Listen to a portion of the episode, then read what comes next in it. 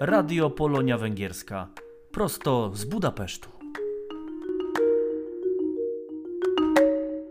W 89. odcinku podcastu Radio Polonia Węgierska przypomnimy najważniejszą datę w historii węgierskiego sportu oraz poznamy kreatora najsłynniejszego klasycznego filmowego wizerunku wampira Drakuli. W tym wydaniu naszego programu będą nam towarzyszyły polskie i węgierskie utwory muzyczne traktujące o zimie.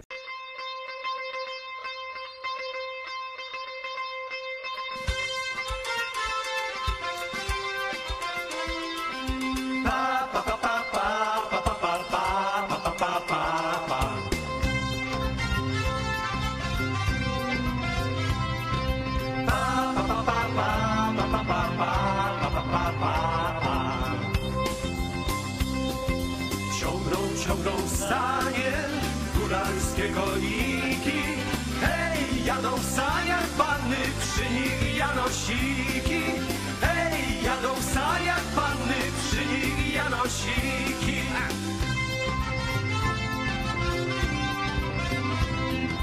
Coraz który krzyknie, nie wiadomo na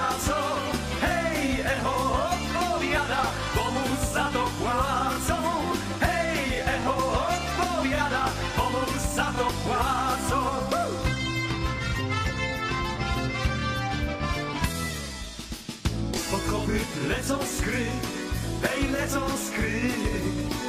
Zmarznięta ziemia drży, hej, ziemia drży. Dziewczyna tuli się, hej, tuli się. Z kopyta kuli grwie, hej, kuli grwie Patrz gwiazdy siedzą w domach, nisko na dnie. Z kopyta kuli grwie, z kopyta kuli grwie kopyta kuli grwie, z kopyta kuli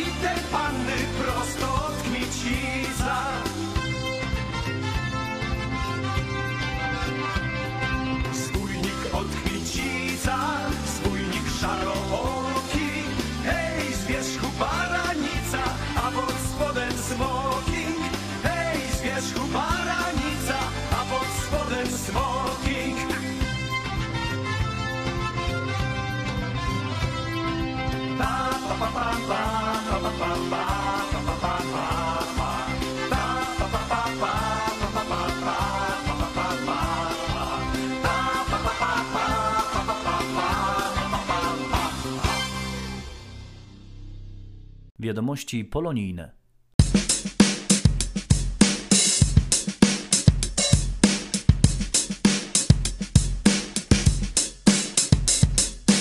Polacy mieszkający na Węgrzech zbierają pieniądze na generator dla Ukrainy. Urządzenie kosztuje 350 tysięcy forintów i ta kwota jest celem zbiórki. Generator trafi do ukraińskiej organizacji działającej na Węgrzech. Zbiórkę można wspomóc na zrzutka.pl. Polska parafia na Kybania zaprasza w każdą sobotę Adwentu do Wigilii włącznie na tradycyjne roraty z lampionami. Msze święte odprawiane będą 10, 17 i 24 grudnia o godzinie 7 rano. Polski Ośrodek Kulturalno-Oświatowy zaprasza na adwentową wystawę Justyny Kłapacińskiej pod tytułem Rękodzieło jest moją pasją. Wernisaż zaplanowano w niedzielę 11 grudnia o 11.45 przy Ocheć ud 11 w 10 dzielnicy Budapesztu. Instytut Polski w Budapeszcie oraz Polski Instytut Badawczy i Muzeum w Budapeszcie zapraszają na prezentację katalogu Polacy Węgrzy Tysiąc lat historii, którą zaplanowano 12 grudnia o 18 w Instytucie Polskim. Katalog jest dopełnieniem stałej ekspozycji muzealnej, którą przygotowały i opracowały wspólnie Polski Instytut Badawczy i Muzeum w Budapeszcie oraz Muzeum Historii Polski w Warszawie.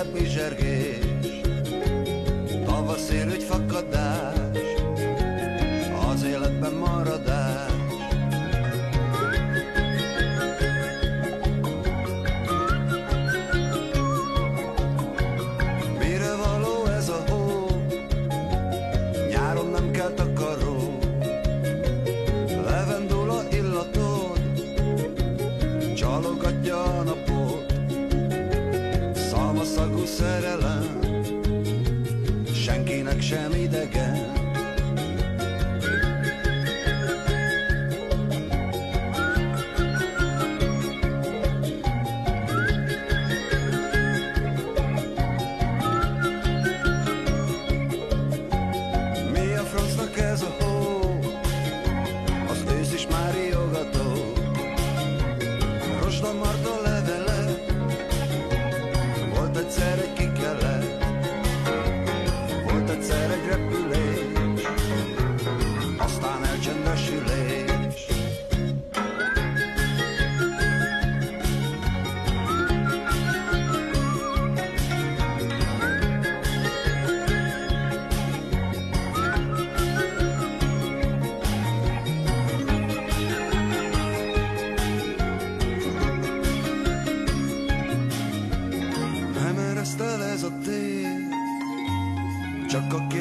képzeletem ér Játszik velem az idő Mint egy huncut szerető De a többi el nem mondható A számot vettem mi a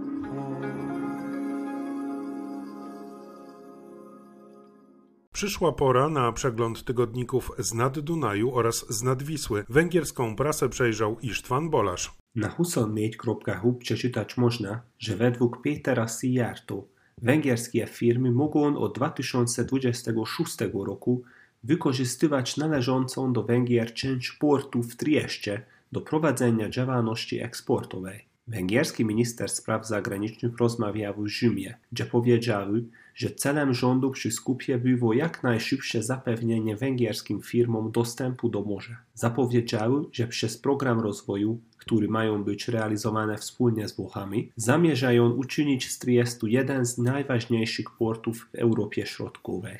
Na hoson.hu przeczytać można, że na budapeszteńskim rynku mieszkaniowym zachodzą ciekawe zmiany. Energetyczne cechy nieruchomości stają się coraz ważniejsze dla kupujących, a domów, które nie są z tego punktu widzenia nowoczesne, jest coraz więcej. Dlatego niezwykle popularna wcześniej 17 dzielnica, Rákosmente, spadła na koniec listy zainteresowań. Największy popyt można zaobserwować na nieruchomości w centrum miasta, w dzielnicach 6 i 7. Pojawiła się na autosektor.hu wiadomość, że Centrum Komunikacji w Budapeszcie prowadziło do obrotu pięć nowych trolejbusów produkcji polsko-czeskiej. Pojazdy firmy Solaris Szkoda są dostępne i w trybie samobieżnym mogą przejechać około 4 km.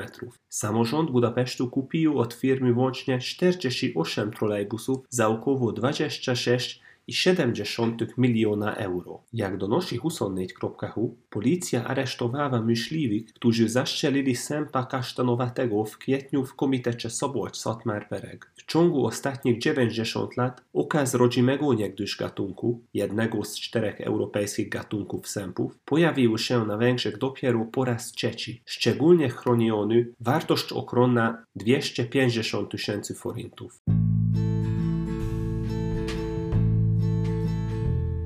Radio Polonia Węgierska. Prosto z Budapesztu. Podrażnienie skóry, kaszel, łzawienie, a nawet duszności w okresie Bożego Narodzenia nie muszą oznaczać przeziębienia. Może to być alergia związana z tym, co jest na choince, pisze Patrycja Majer w najnowszym wydaniu tygodnika Newsweek. Uczulenia na świerk czy jodłe się zdarzają, ale dotyczą one naprawdę niewielu ludzi. Potoczne określenie alergia na choinkę nie wiąże się z samym świątecznym drzewkiem, ale z tym, co na tym drzewku się znajduje. Najczęściej to pleśnie oraz roztocza. Każdy może być w Polsce psychoterapeutą bez kontroli i odpowiedzialności za działalność, pisze Dominika Tworek w internetowym wydaniu tygodnika Przegląd. Jak podaje Główny Urząd Statystyczny w 2020 roku w poradniach zdrowia psychicznego leczyło się około 1 700 tysięcy Polaków. Pacjenci ośrodków publicznych uważają się za szczęściarzy, gdy czas oczekiwania na terapię wynosi mniej niż 6 miesięcy. Cena prywatnej wizyty u psychoterapeuty w dużym mieście oscyluje w granicach 130-200 zł. Mimo, że usługa ta nie należy do najtańszych, popyt na terapię jest większy niż podaż. Czytamy w tygodniku Przegląd.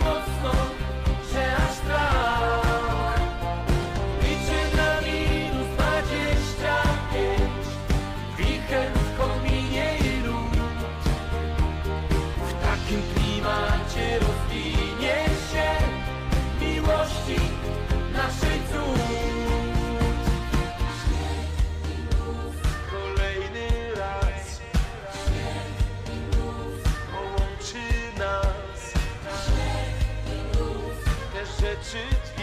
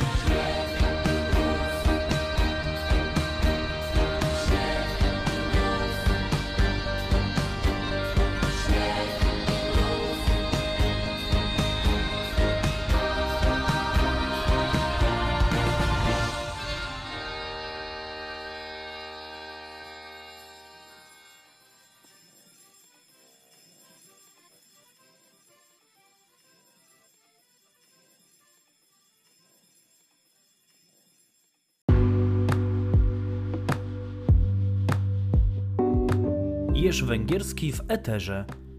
Czyta autor Jerzy Celichowski. Dracula był Węgrem. Nie chodzi mi tu o jego siedmiogrodzkie pochodzenie, ale o to, że w kulturze popularnej nikt nie uosabia go lepiej niż węgierski aktor Béla Lugosi.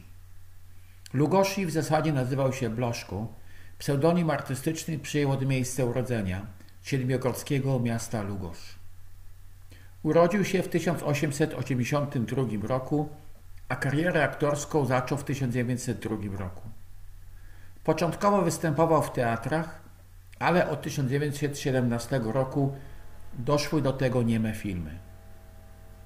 Z powodu aktywności związkowej w okresie rewolucji komunistycznej na Węgrzech musiał opuścić kraj w 1919 roku.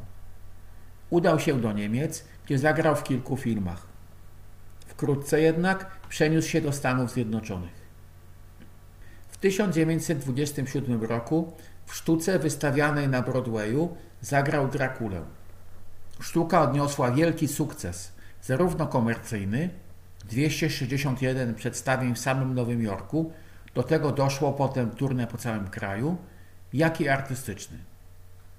W 1931 roku zagrał Drakulę w filmie pod tym samym tytułem. Film również okazał się wielkim sukcesem, ale zarazem przypieczętował los Lugosiego.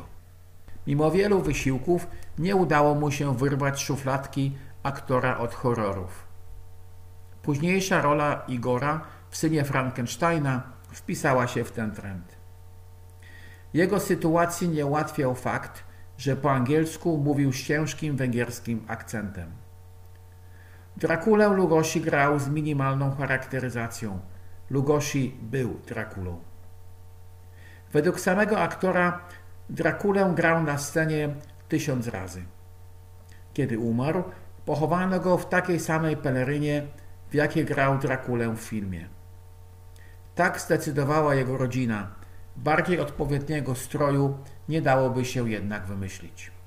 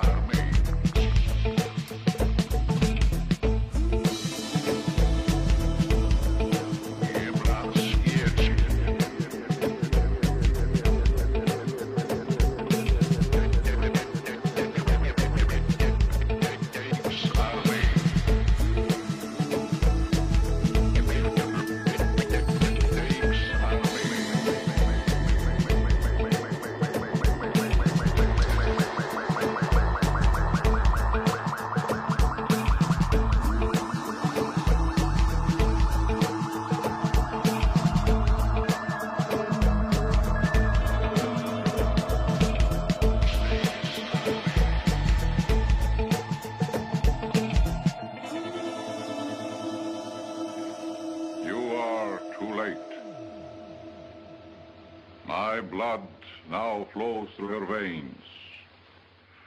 Through the centuries to come, Krew w wodzie to określenie, pod jaką znany jest mecz piłki wodnej pomiędzy drużynami Węgier i Związku Radzieckiego, rozegrany 6 grudnia 1956 roku. Drużyna Węgier zwyciężyła wówczas 4 do 0. W urywkach historii przypominamy najważniejszą datę w dziejach węgierskiego sportu.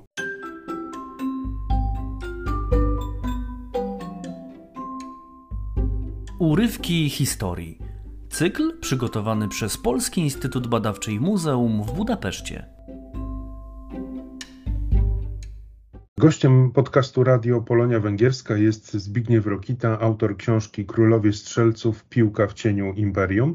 Wśród wielu opowieści o roli piłki nożnej w Imperium Sowieckim w swojej książce umieściłeś też relację i opowieść o słynnym meczu, który do historii przeszedł pod nazwą Krew w wodzie. To mecz 6 grudnia 66 lat temu w Melbourne na Igrzyskach Olimpijskich między reprezentacją Węgier i Związku Radzieckiego. Skąd pomysł, żeby właśnie ten mecz uwiecznić w swojej książce? No bo to jest niesamowita historia, nieprawdopodobna. Ją kiedyś Tarantino nazwał najlepszą nieopowiedzianą historią wszechczasów, po czym sam ją zresztą opowiedział, produkując film mm, paradokumentalny na ten temat. Chciałem przespacerować się po historii Europy Środkowo-Wschodniej ostatnich stu lat. W związku z tym szukałem i jakiejś historii właśnie z tego powojnia wczesnego, gdzie kończy się stalinizm, a zaczyna się jakaś nowa faza komunizmu. Chciałem coś napisać o Węgrzech, dlatego że Węgry w Polsce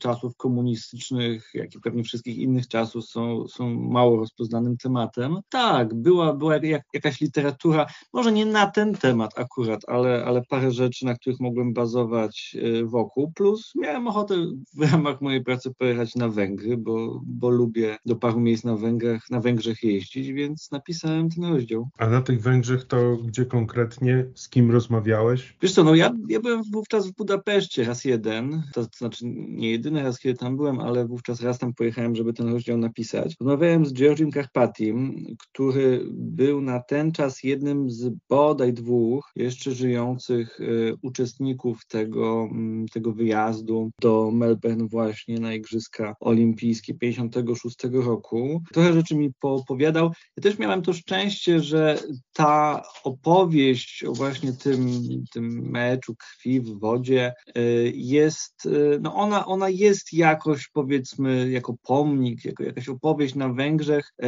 no popularna, znana, jest trochę materiałów. Ja nie jestem węgierskojęzyczny, ale jakoś tam się z pomocą paru osób przez to przebiłem, więc miałem, miałem też na czym, na czym bazować. I to jest taka historia, która, ona jest stosunkowo wdzięczna do opowiedzenia, do opisania, dlatego że ona się spektakularnie układa w fabułę. Tak nie trzeba tworzyć żadnych kreacji literackich. To jest aż momentami dla mnie, dla autora było niespodziewane, jak no właśnie, jak, jak no już nie lubię tego słowa, ale powiedziałem Tarantino, czyli powiedziałem A, to powiem i B, hollywoodzka jest, jest ta opowieść, choć oczywiście też tragiczna, bo to jest opowieść, y, słuchacze, słuchaczki Polonii Węgierskiej znakomicie zapewne znają sam temat rewolucji węgierskiej, czyli temat, w którym y, naród próbuje się emancypować, naród próbuje się dekolonizować, oddzielić od y, peryferii, która oddziela się od centrum, od ruchu, między innymi, bo, bo nie wyłącznie demokratycznym i płaci za to jakąś ogromną cenę. Twój rozmówca mm, na Węgrzech w Budapeszcie był jednym z nielicznych, którzy po tych igrzyskach wrócili do kraju. Połowa tej reprezentacji węgierskiej e, podczas tournée w Stanach Zjednoczonych postanowiła tam zostać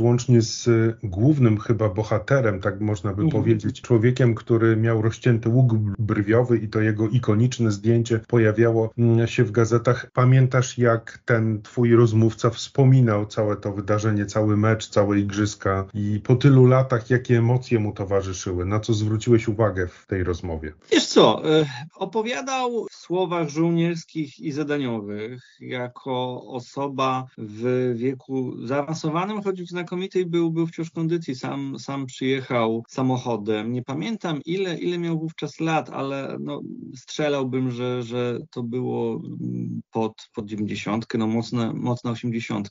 I, i emocji w tym, w, tym, w tym było bardzo dużo, bo może, może ja krótko przybliżę w ogóle tę historię, jeżeli ktoś z słuchaczy, słuchaczek jej, jej nie zna. Właśnie kiedy się rozgrywa rewolucja węgierska jesieni 56 roku, to jest to przeddzień, czy, czy, czy tam kilka tygodni przed Igrzyskami Olimpijskimi w Melbourne, na których e, wystąpić ma reprezentacja Węgier właśnie. Wystąpić ma między innymi w, w dyscyplinie piłki wodnej, w której Węgrzy już od międzywojnia są potęgą światową, zdobywając na ogół złote medale olimpijskie. Nie mieli sobie równych. Sowieci przyjeżdżali e, na Węgry, żeby Węgrów e, podpatrywać, uczyć się od nich. I oto nagle mecz, który i tak miałby swoje symboliczne, ogromne znaczenie, czyli mecz Węgry, Związek Radziecki w półfinale e, tejże Olimpiady Australijskiej, on nabiera wielokrotnie więcej jeszcze znaczeń. To znaczy, y, on jest rozgrywany niedługo po tym, jak rewolucja węgierska zostaje krwawo stłumiona. To znaczy, on się skrzy aż od symboli, metafor, ilustracji. Y, to znaczy, nagle Węgrzy y, wychodzą na spotkanie, czy, czy wypływają na spotkanie z być może Bogu ducha winnymi chłopcami, ale którzy no, mieli na piersiach te same symbole, które, które miały y, czołgi, które jeszcze chwilę temu pacyfikowały węgierską ulicę. Sport w ogóle jest jakimś takim sposobem wojny zastępczej, to znaczy jest taką alternatywną czasem rzeczywistością, w której, nie wiem, w hokeja Białoruś może pokonać Niemcy, tak? Białoruś nigdy nie pokona Niemców y, militarnie, gospodarczo, czy, czy tam, nie wiem, nie, nie może się licytować z Niemcami na liczby noblistów i noblistek, Natomiast, no właśnie, w sporcie trochę innymi regułami to się, to się wszystko rządzi. Dlatego i w tym meczu była okazja, była możliwość, żeby coś zademonstrować. A jak sam powiedziałeś, wspomniałeś o tej krwi w wodzie. No właśnie, jeden z, z Sowietów uderza w pewnym momencie e, z tego no, najbardziej znanego, najwybitniejszego wówczas zawodnika węgierskiego Emila Zadora, włók brwiowy. Zador, być może na swoje szczęście, e, zalewa się krwią. To jest taka ikoniczna fotografia właśnie Węgra uderzonego przez, przez osoby ze Związku Radzieckiego, nie wiem jakiej narodowości, Bóg brwiowy, przeciąga jeszcze ten moment, kiedy okrąża basen i, i z niego wychodzi, a fotografowie całego świata psykają. No i mamy tu no, metaforę metafor, tak? czyli, czyli Węgrzy bici, poniżani przed chwilą w Budapeszcie, tutaj jednorazowo uderzeni w, w, na samym meczu, jednak pokonują, jednak ostatecznie triumfują nad Związkiem Radzieckim, więc dla wielu być może jest to jakaś taka wiem, parabola, przypowieść, która coś tam dobrego wróży. Gościem podcastu Radio Polonia Węgierska był Zbigniew Rokita, autor książki Królowie Strzelców Piłka w cieniu Imperium.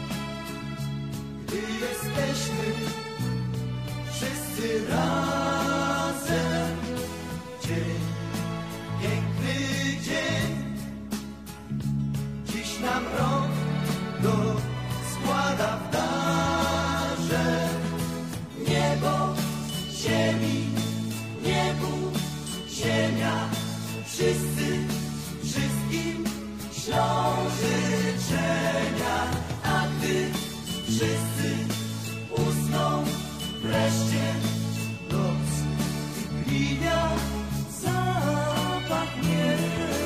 się.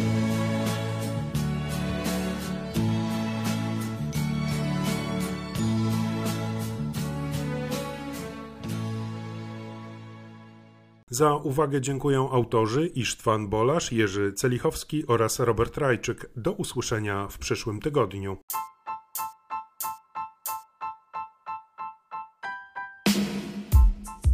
Radio Polonia Węgierska. Prosto z Budapesztu. Projekt finansowany ze środków Kancelarii Prezesa Rady Ministrów w ramach konkursu Polonia i Polacy za granicą 2022. Publikacja wyraża jedynie poglądy autorów i nie może być utożsamiana z oficjalnym stanowiskiem Kancelarii Prezesa Rady Ministrów oraz Fundacji Pomoc Polakom na Wschodzie.